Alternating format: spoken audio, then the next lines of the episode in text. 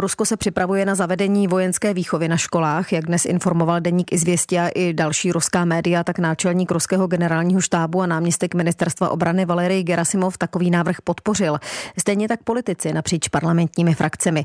Další podrobnosti už má připraveny Ivana Milenkovičová ze zahraniční redakce. Pěkné odpoledne.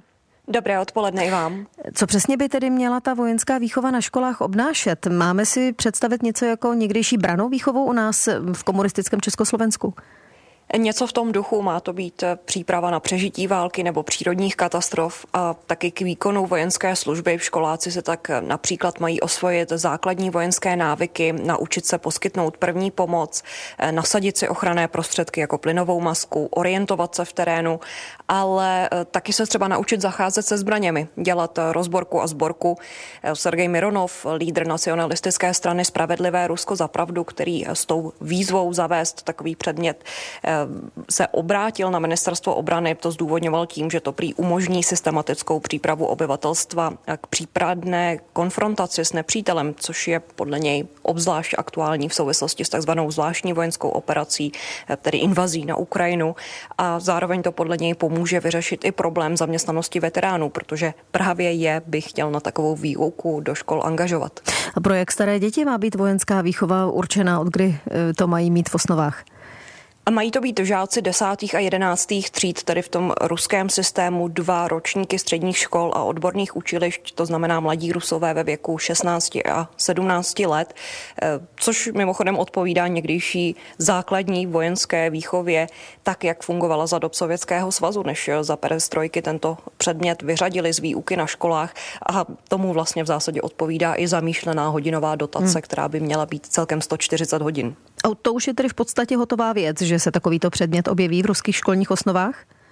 Zatím není jasné to, jestli to bude na úkor nějakých jiných už existujících předmětů, nebo se objeví úplně nový předmět. Všechno ale směřuje skutečně k tomu, že v té či oné podobě budou starší žáci v Rusku takovou výchovu absolvovat. Na půdě parlamentu má taková iniciativa podporu všech frakcí, jak tedy zjišťoval deník Izvěstě.